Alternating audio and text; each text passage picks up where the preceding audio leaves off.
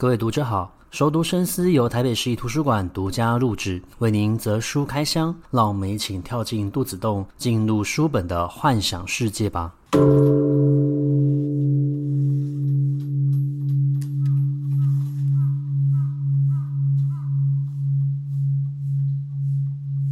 各位读者好，欢迎回到熟读深思。今天我们节目要介绍一本日本小说，或者你也可以把它看成是一部台湾小说。这位作者叫做李勤峰。那李勤峰他凭着《彼岸花盛开之岛》这一本书，获得到了日本的芥川赏。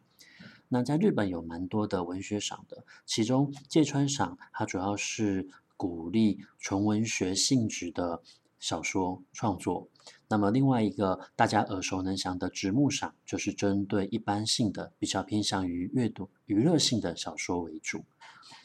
那么《彼岸花盛开之岛》这部小说非常的有趣，是在于李琴峰在这部小说的创作里面，他以日文的语言结构去创造了新的日语。那有学过日文，或者说是。呃，多少接触到日本文化的读者应该会知道，在日本语里面，他们分成了平假名跟片假名，另外也有汉字。那他们也会将一些外来语再翻成所谓的日文。所以，其实整个日语的一个结构，它是非常复杂的。那李奇峰他利用了日语这样子的一个特性，在创作小说的时候，又独自创作了三种跟日语有关，可是又稍微有点不同出入的一个语言系统。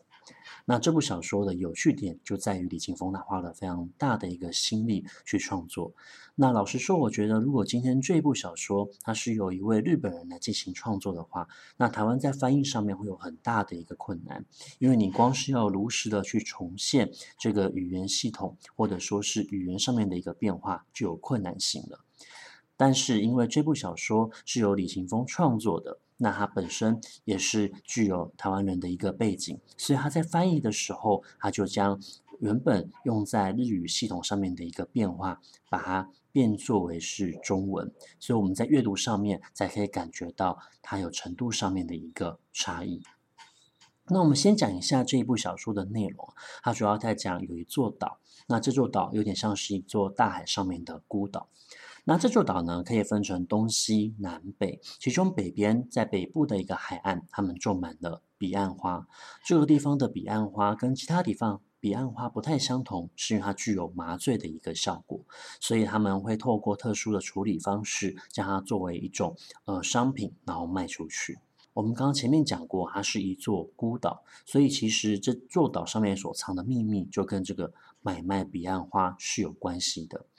那么，在东边跟西边都各有一座神社，同时又有两个聚落的人生活在那里。那东边的神社叫做彼岸神社，彼岸神社的话，主要是负责呃他们当地女祭司的一个传承，而在当地，他们把女祭司的身份叫做乃语。那在西方也有另外一个聚落，西聚落。这个西聚落也有一个神社，叫做十转神社。那十转神社主要就是教导这一些有意继承岛上历史的人，成为乃旅的人呢，他们学习的一个地方。那在西南边呢，还有另外一个像是神社的功能的，可是他们当地称之为天后宫。那聪明的读者听到这个地方，应该可以稍微意识到，在这座岛上面，他们应该存在着有所谓文化融合的情况，因此才会同时存在着神社跟天后宫这两种不同的呃宗教代表的一个建筑物。那我们听到天后宫的时候，会马上反映到的就是我们台湾这位神明叫做妈祖。那我想会出现这么特殊的一个文化特色，也就是在于李琴峰他本身是一位台湾人，因此他将在台湾生活的一个记忆跟情况融入到了他日文小说的创作里面，成为他小说创作灵感的一个来源。那么在有一天，呃，其中的一位主角叫做尤娜，尤娜其实就是想要成为奶旅。那他到了北部的这个海岸去摘取彼岸花的时候，他发现了另外一位主角叫做雨石。那雨石当时候是陷入昏迷的，后来醒来之后，他失去了记忆。唯独他可以记得的就是这个岛上面的一个生活方式，跟雨石记忆中是不太相同的。那雨石其实是来自于新日本这样子的一个国家，在这个国家里面，跟我们现代一样，拥有高楼大厦。那每一个家的单位具有所谓家庭这样子的一个概念，会有爸爸妈妈跟小孩共同一起生活在一个屋子里面。但是对于尤娜他们现在所生活的这个大海孤岛来说，实际上他们并没有所谓家人或是家庭这么强烈的一个想法，因为所有出生的小孩在出生之后，都是由这个岛上面的岛民一起共同抚养的。那等到他们长大之后，可以选择自己想要做的工作。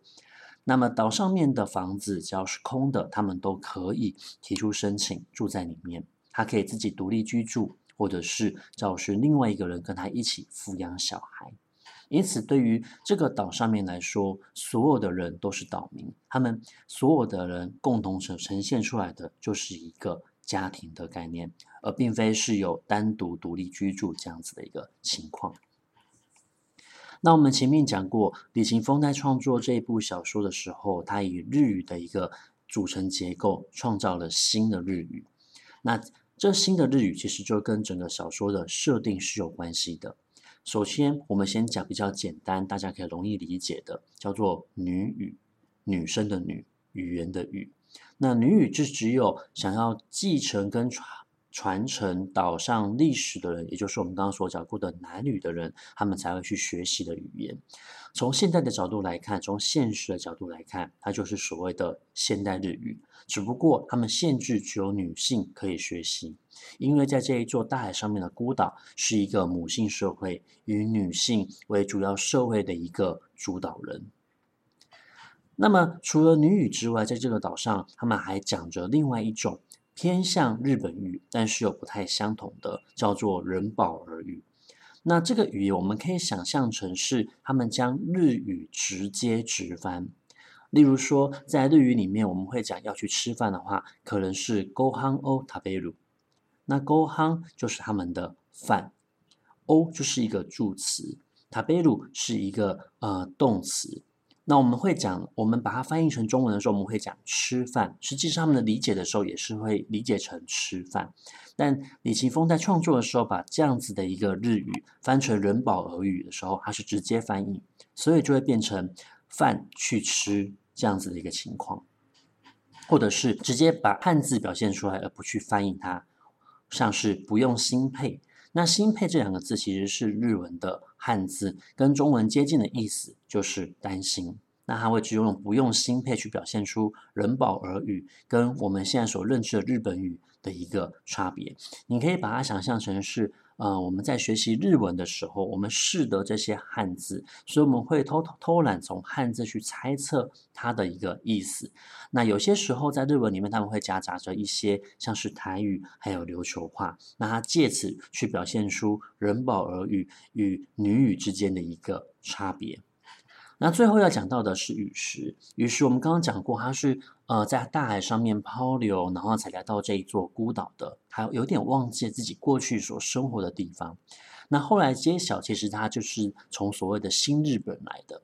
那为什么会有这个新日本？是因为在呃我们现实时空之外的一个平行世界，你可以假想它是一个平行世界，它发生了一场非常严重的呃疾病传染病。那这个传染病是从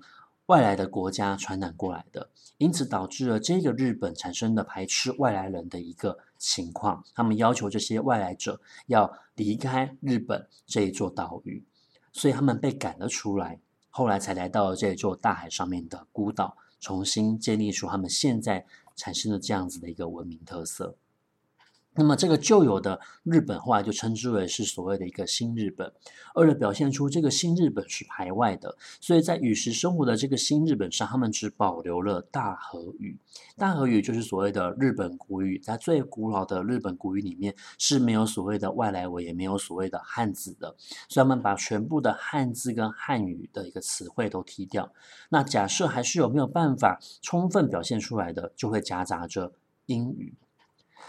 所以李勤峰在创作这部小说的时候，他是花了很大的心思，重新去拆解日语的这样子一个系统，创造出新的语言。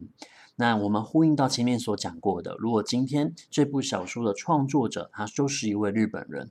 他不是台湾人，他不是李勤峰的话，我们基本上在翻译这部作品的时候会遇到很大的一个阻碍，因为翻译者必须要重新的去想，还要如何把在日语所呈现出来的这样子的特色重新变成中文。但是很幸运的，因为是由李行峰他去做翻译，所以他知道要如何将这样子的一个特色转变成中文。所以宇石所讲的所谓的一个新日本语，在李琴峰翻译的时候，他就将它变成是台湾国语加上英语，去呼应了这个排外的一个设定。而尤娜所讲的日本话，它就是透过直接的直翻，有点像是夹杂着日语跟所谓的一个汉字的表现。那女语的话，就是直接所谓的现代日语，所以它在翻译的时候，就是变成一个非常通顺的呃中文语句，完全具备了中文的一个语法。那我觉得，呃，李青峰玩这样子的一个语言特色，他玩的非常的出色，而且他创造了新的语言。他创造新的语言是创造了两次，一次是在从事日语创作的时候，一次是将自己的日文作品再翻译成中文作品。那我觉得光是这一点，他确实值得够拿到芥川赏，更已经呃，先不用去讨论对于所谓剧情上面的一个安排了。那接下来呢，我们讲完了这个小说一个一个语言特色之后呢，我们来讲一下，聊一下这里面的一个内容。我们刚刚讲过，这座岛它是一个母性社会，由女性去继承整个岛的历史，所以呃，他们负责的人叫做所谓的一个男语。那男语这个样子的一个特色，它是先需要经过训练的。那我们。呃，可以去猜测一下这座岛为什么会存在？或许它是一座虚拟之岛，或者其实这是一个心理学的暗示。雨石其实是一个大脑呃受过创伤的人，所以他在他的脑里面创造了像这样子的一个海上孤岛。但是如果你去阅读这部小说之后，就会发现到李琴峰其实是呃很有趣的，他去创造了一个海上孤岛。这座海上孤岛是真实存在的，它象征着其实是一像是一座桃花源，也像是一个乌托邦的一个情境。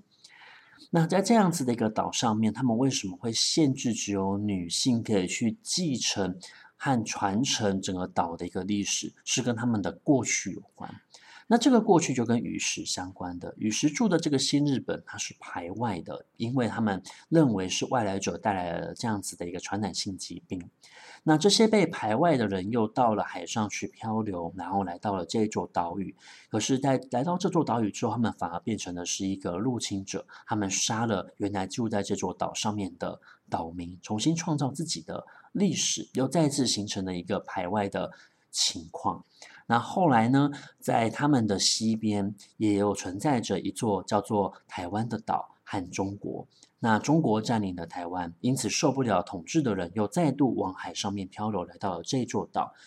那来到这座岛之后，每个人都要争夺这座岛的一个使用权和统治权，并且他们又经过长期一段非常长的一个战争。最后，他们发现到，如果由男性继续来主导的话，很可能没有永远没有办法结束这一切，因此两边的人决定由女性来主导历史，由女性来继承历史。从此之后，男性只可以就是远离历史，传承这样子的一个功能。姑且不要去论这样子的一个做法是对还是错，我觉得李琴峰想要探讨的其实是历史究竟是由谁来做定义的。那我们呃通过了学习，我们可以知道，在历史上面所谓的历史，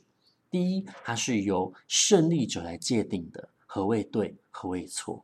所以，如果你从一个胜利者的角度去诠释自己的所作所为的时候，通常会将它美化、正当化。好比说，我们的神话里面会讲，我们过去的，嗯、我们的祖先皇帝，他打败了蚩尤，他结束了，呃，一段非常血腥的历史，结束了征战，然后带来了文明。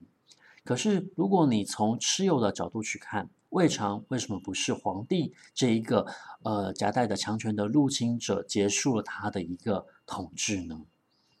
所以，嗯、任何的历史都没有办法从单一的立场去。看，因为我们往往会带着偏见以及你原来的既得利益去看。那么讲到了女性去主导历史这一块，也会发现它其实是很有趣的一个观点哦。像是我们所熟知的呃武则天，还有慈禧，我们都是从电影或者说是呃电视剧去认识它，还有历史去认识它。所以在呃我们过去所学习的历史里面，我们常常会讲“牝鸡司晨”这个它成语，它代表的就是女性没有安分，然后想要去主导男性的历史，然后我们会用这样子的一个负面的成语去形容，甚至呢，我们会把一些历史上面的过错归咎在于，就是因为有女性来主导，所以才会发生这一些事情。好，比如说，我们最后会把清朝的覆灭。归咎在慈禧太后的身上，我们会说她太过于奢侈了，她太过于保守了，才会导致所谓的义和团之乱，才会因为她要去修建所谓的圆明园，然后浪费了整个国库的一个公帑，因此清朝才要没有办法投入西化，然后富强。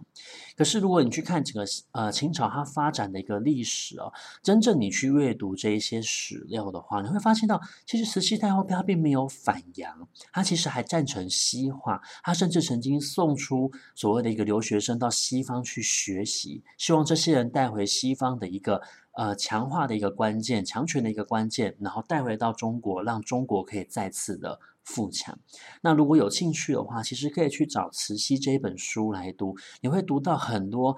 呃颠覆你的想象、颠覆你原来的一个认知，你才会真正认识到慈禧太后她到底是怎么样的一个人。当然，你或许会批评《慈禧》这本书的作者，她是一位女生，她当然会站在女性的观点去解释慈禧这一个人，重新去解释这一个人曾经做过的一些事情。但是不可否认的，她确实去翻阅了这一些清代的一个史料，她真正带出了这些呃正确的一个史观，让我们重新认识到，原来我们所认识到的这一个人，或许是因为我们从男性角度的观点去认识历史，因此我们还才会带着偏见跟歧视去看待这个人曾经所做过的所有事情，甚至我们会把一些呃莫须有的，其实不是他所做过的。过错归咎在他的一个身上，那我想李行峰其实他是要透过这样子的一个角度，重新去了解何谓所谓的一个历史。那历史在男女不同的性别去主导的情况会发生怎么样的一个变化？那彼岸花生态之岛，它其实就是建立在这样子的一个角度上面去撰写的一部。小说，它其实没有对错，他写的也是一个非常动人的一个小说。他们如何去继承这个岛的历史，重新去认识这座岛的历史，重新去认识外在的一个世界。那两个女生雨石跟尤奈，也在他们长期的相处之下，发展出非常深厚的一个姐妹情。那里面有一些男性的角色，例如说拓慈，拓慈其实是一位男性，那他很想要知道。真正岛的历史是什么啊？目的想要知道的是大家说的到底对不对？为什么大家都这样子说？而他想要知道的是真相，而不是颠覆。所以在最后，其实与石跟尤娜他们也做了一个非常重大的决定，他们决定未来要跟男性一起去共同分享这座岛的历史，因为岛不单是只有女性生活在上面，也有男性。纵使过去由男性所主导的历史充满了杀戮、不平等啊、不包容，可是不代表的，他们随着时间的一个演化，没有办法真正的改变和接受这一切。那么，如果对李琴峰有兴趣的话，我觉得其实真的蛮推荐的，可以阅读这一本小说。那其实李琴峰也创作非常多的小说，他原先在台湾生活，后来自学日文，那到了日本去定居，从事的小说的创作，一直他每发表每一部的小说，其实都得奖，而且也都有在台湾翻译。那蛮推荐大家可以借来观赏看看。